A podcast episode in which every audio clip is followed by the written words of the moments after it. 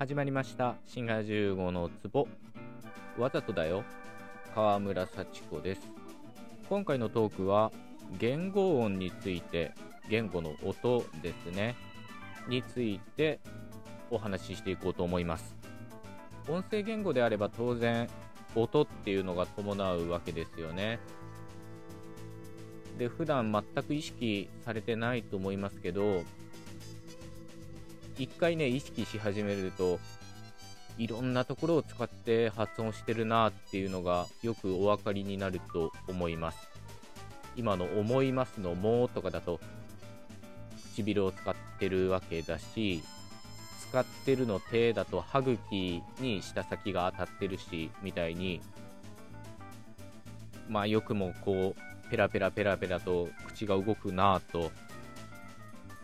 普段これだけのことを無意識にやってるんだなとね、えー、思われると思います。で、今回お話ししようと思うのは、特に子音についてですね、子音と母音に分けた時の子音の方で、子音というのは、口の中で何らかの空気の阻害を生むような音です。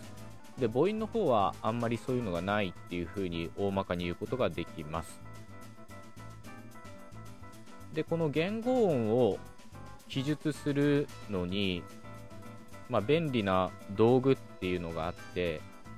IPA という、なんていうかな、この言語の音を表す記号があるんですね。まあ、こちらはどういうものかっていうのは概要欄に URL を貼っておこうと思うので、ぜひ見ていただけたらと思います。で、この IPA というまあ、発音記号ですね。これを使えば、世界のあらゆる言語の音を、まあ、記録というか記述できるというふうにね、理屈ではそういうふうになっています。では、死因っていうのはどういうふうに定義されるかというと、普通はね、3つの観点から定義されます。1つは、声帯が震えているか震えていないか。これは有声音か無声音かっていうふうに言い換えることもできます。で、二つ目は超音位置。どこを使って肺からの空気を阻害してるか。で、三つ目の観点は超音方法。どういったやり方で空気の流れを邪魔してるか。この三つによって死因っていうのは定義されます。で、最初の有声音、無声音、つまり声帯が震えてるかどうかっていうのは、まあ日本語で言う濁音と声音に当てはまるといえば当てはまるところもあります。この有声音か無声音か、声帯が震えてるかどうかっていうのは、実際にご自身でね、喉に手を当てて確かめることができるんですけど、中でもわかりやすいのは、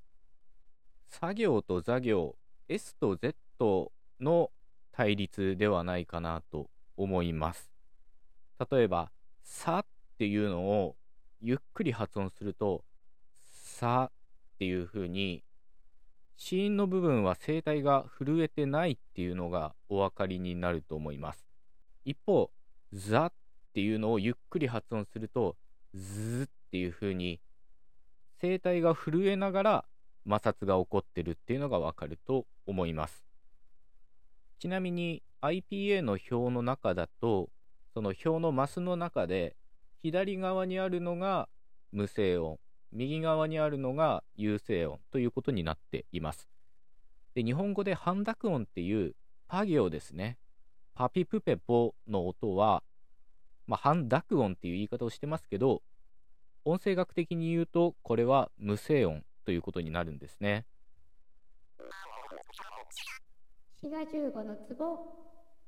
2つ目の子音のその特徴付けとして超音位置というのがあります。まあ、これは IPA の表で言うと左から右に行くに従って口の外側っていうかな唇からどんどん奥に行って最後は正門まあ、日本語だと「は」の音ですねまで段階的に超音位置が口の奥の方に行くっていうような表の作りになっています。で、僕のイメージだと、唇を使う両心音っていうのと、歯茎を使う死形音、あるいは歯茎音っていうのと、まあ、軟口蓋っていう、その上顎の柔らかいとこを使う軟口蓋音っていう、この3つが御三家っていうか、まあ、かなりメジャーな超音位置じゃないかなと思います。両心音だったら、パピプペポとかバビブベボ。歯茎音だったら、タとかト。軟口外音だったら、カキクケコガギグゲゴみたいな音ですね。そして最後の3つ目の死因の特徴付けとして、超音方法というのがあります。で、これも IPA の表だと、上から順に空気の流れの邪魔の度合いが強い順に並んでるんですね。で、一番上は破裂音、まあ、あるいは閉鎖音と言われることもありますけど、日本語だとパーピープペポとかカキクケコ、こういったものは、まあ、文字通り破裂させるような音となっています。その破裂音の下にあるビヨンっていうのもかなりメジャーなシーンだと思います。で、これは鼻に空気が抜けるようなシーンで、まあ日本語だとマミムメも何ヌネのですけど、まあ人によってはいわゆる微濁音っていうのを持ってる日本語母語話者もいると思うんですね。ガニグゲゴっていう音で、これは超音位置が軟口外で、で、超音方法として微音であるというふうに言うことができます。あとは、日本語母語話者にはあんまり馴染みのない音じゃないかなと思うんですけど、震え音というものもあって、両唇を使う震え音で、ブラっていう音とか、いわゆる巻き舌の歯茎で震えを起こすラっていう音とか、あとはフランス語にある、まあ、軟口外よりさらに口の奥で発音される、まあ、専門的には口外水音って言われる音なんですけど、うがいするような震え音、はーっていうものがあります。この他にも空気の邪魔の仕方っていっぱいあって、摩擦を起こすような英語の F みたいな、ファーみたいな音とか、サーとか、ハーとか、あるいは一旦閉鎖を作って、その後摩擦が起こるような、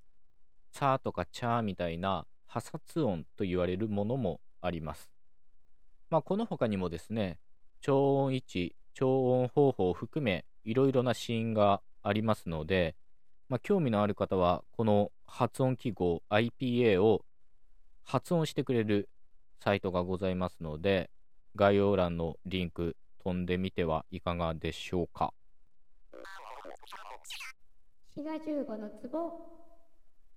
このように人間の言語の死因というものは3つの観点有声音か無声音かどこで発音してるかどのように空気の流れを邪魔してるかっていう3つの観点から特徴づけることができるんですけど当たり前ですけど全ての言語が IPA にあるすべてのシーンを持ってるわけではないんですね。必要なものだけ使ってるというか、その言語にとって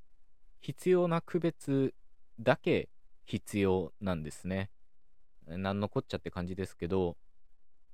例えば日本語にとっては有声音と無声音って、まあ、非常に重要な違いなんですけど、中国語にとっては、この有声音か無声音っていうのは重要な違いではなくって、それよりも有機音か無機音かっていうのが重要な違いなんですよね。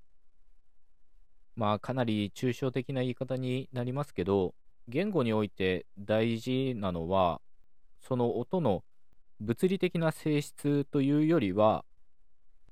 他の音との相対的な関係なんですね。というわけで今回のトークはここまでということで、また次回のトークでお会いいたしましょう。お相手はシガ15でした。